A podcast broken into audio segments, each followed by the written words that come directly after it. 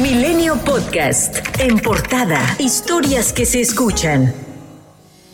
El secretario de Desarrollo Agrario, Territorial y Urbano, Román Meyer Falcón, y el director general del Fondo Nacional de Fomento al Turismo, Javier May Rodríguez, informaron que la construcción del tren Maya concluirá en el tiempo previsto para 2022. También comunicaron que el tren Maya se moverá a ras de tierra de Cancún a Tulum y no será elevado ni pasará por el área urbana de Playa del Carmen. Además de que no habrá expropiación inmediata, sino un proceso legal para adquisición de terrenos de manera concertada con los propietarios. El presidente Andrés Manuel López Obrador dijo previamente que se aprovecharían los cambios en trazo para poder terminar el proyecto. El Instituto Nacional de Transparencia, Acceso a la Información y Protección de Datos Personales ordenó a la Oficina de la Presidencia de la República entregar todos los documentos que se elaboraron previamente a la emisión del acuerdo del 22 de noviembre del 2021, el cual pretende blindar la información de los megaproyectos del gobierno federal bajo el rubro de de Seguridad Nacional. En cuanto a la reforma eléctrica, en los términos propuestos por el presidente de la República al Congreso de la Unión,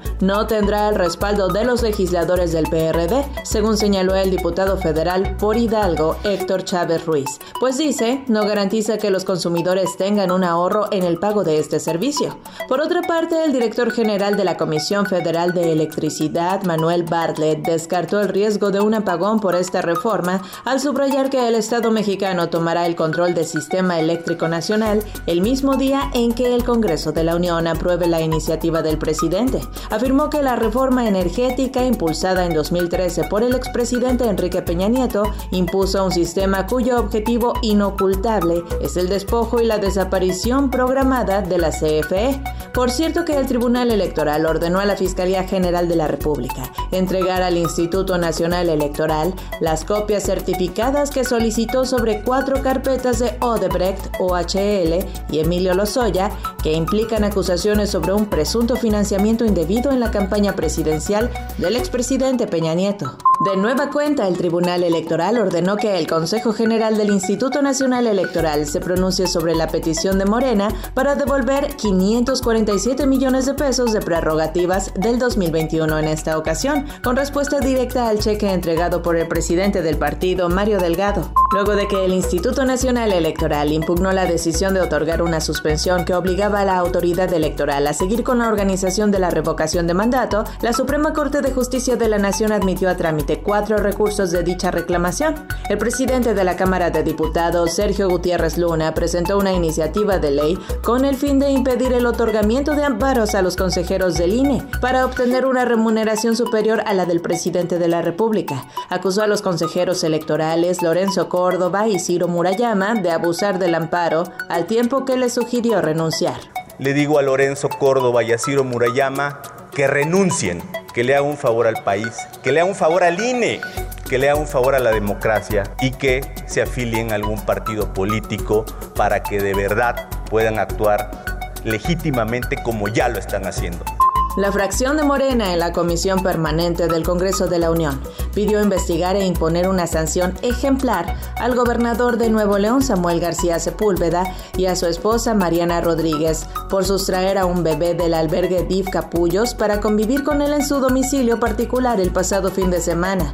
Previo a ello y al dar un pronunciamiento por primera vez desde el fin de semana pasado, el gobernador, el gobernador descartó haber violado la ley. No hay una adopción, no son son exhortos, porque recuerden que el DIF estatal es una autoridad autónoma, no tiene superior jerárquico, todos se van a contestar. Yo lo que les puedo decir es que va a haber muy buenas noticias muy pronto. Vamos realmente a cambiarles la vida a todos estos niños y niñas del DIF.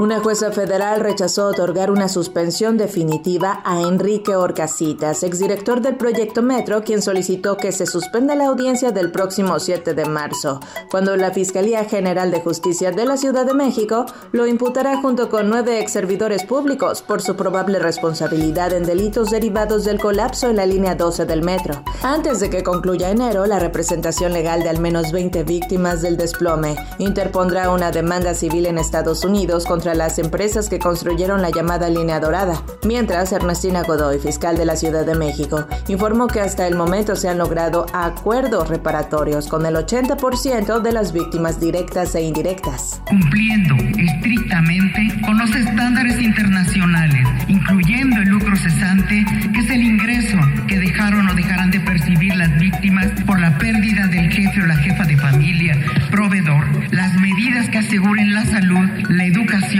y la seguridad en la vida presente y futura de las niñas y niños huérfanos hasta terminar sus estudios. México sumó 60.552 nuevos casos de coronavirus y 323 muertes en 24 horas, de acuerdo con la Secretaría de Salud. Además, hay 2.060 casos de variante Omicron distribuidos en al menos 30 estados del país. Debido al bajo porcentaje de almacenamiento de las presas y a la crítica situación de abasto de agua en el estado, la Diputación Permanente del Congreso local solicitó a la Comisión Nacional del Agua declarar a Nuevo León en estado de emergencia por sequía para este año 2022. Así lo dijo el diputado priista Javier Caballero. Hoy Cerro Prieto está por abajo del 10%, eh, la boca está en 29% y el cuchillo está en un 52%. Entonces tenemos eh, un promedio muy bajo de captación en las presas.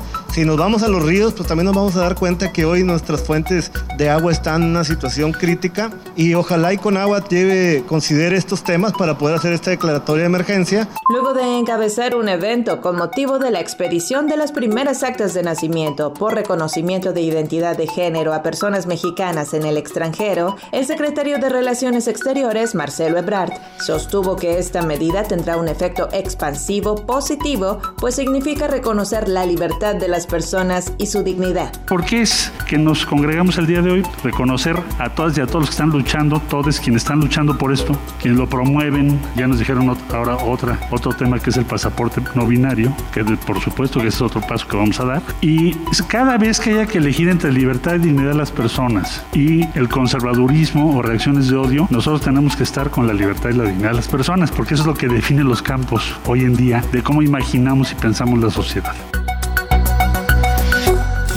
Milenio Podcast.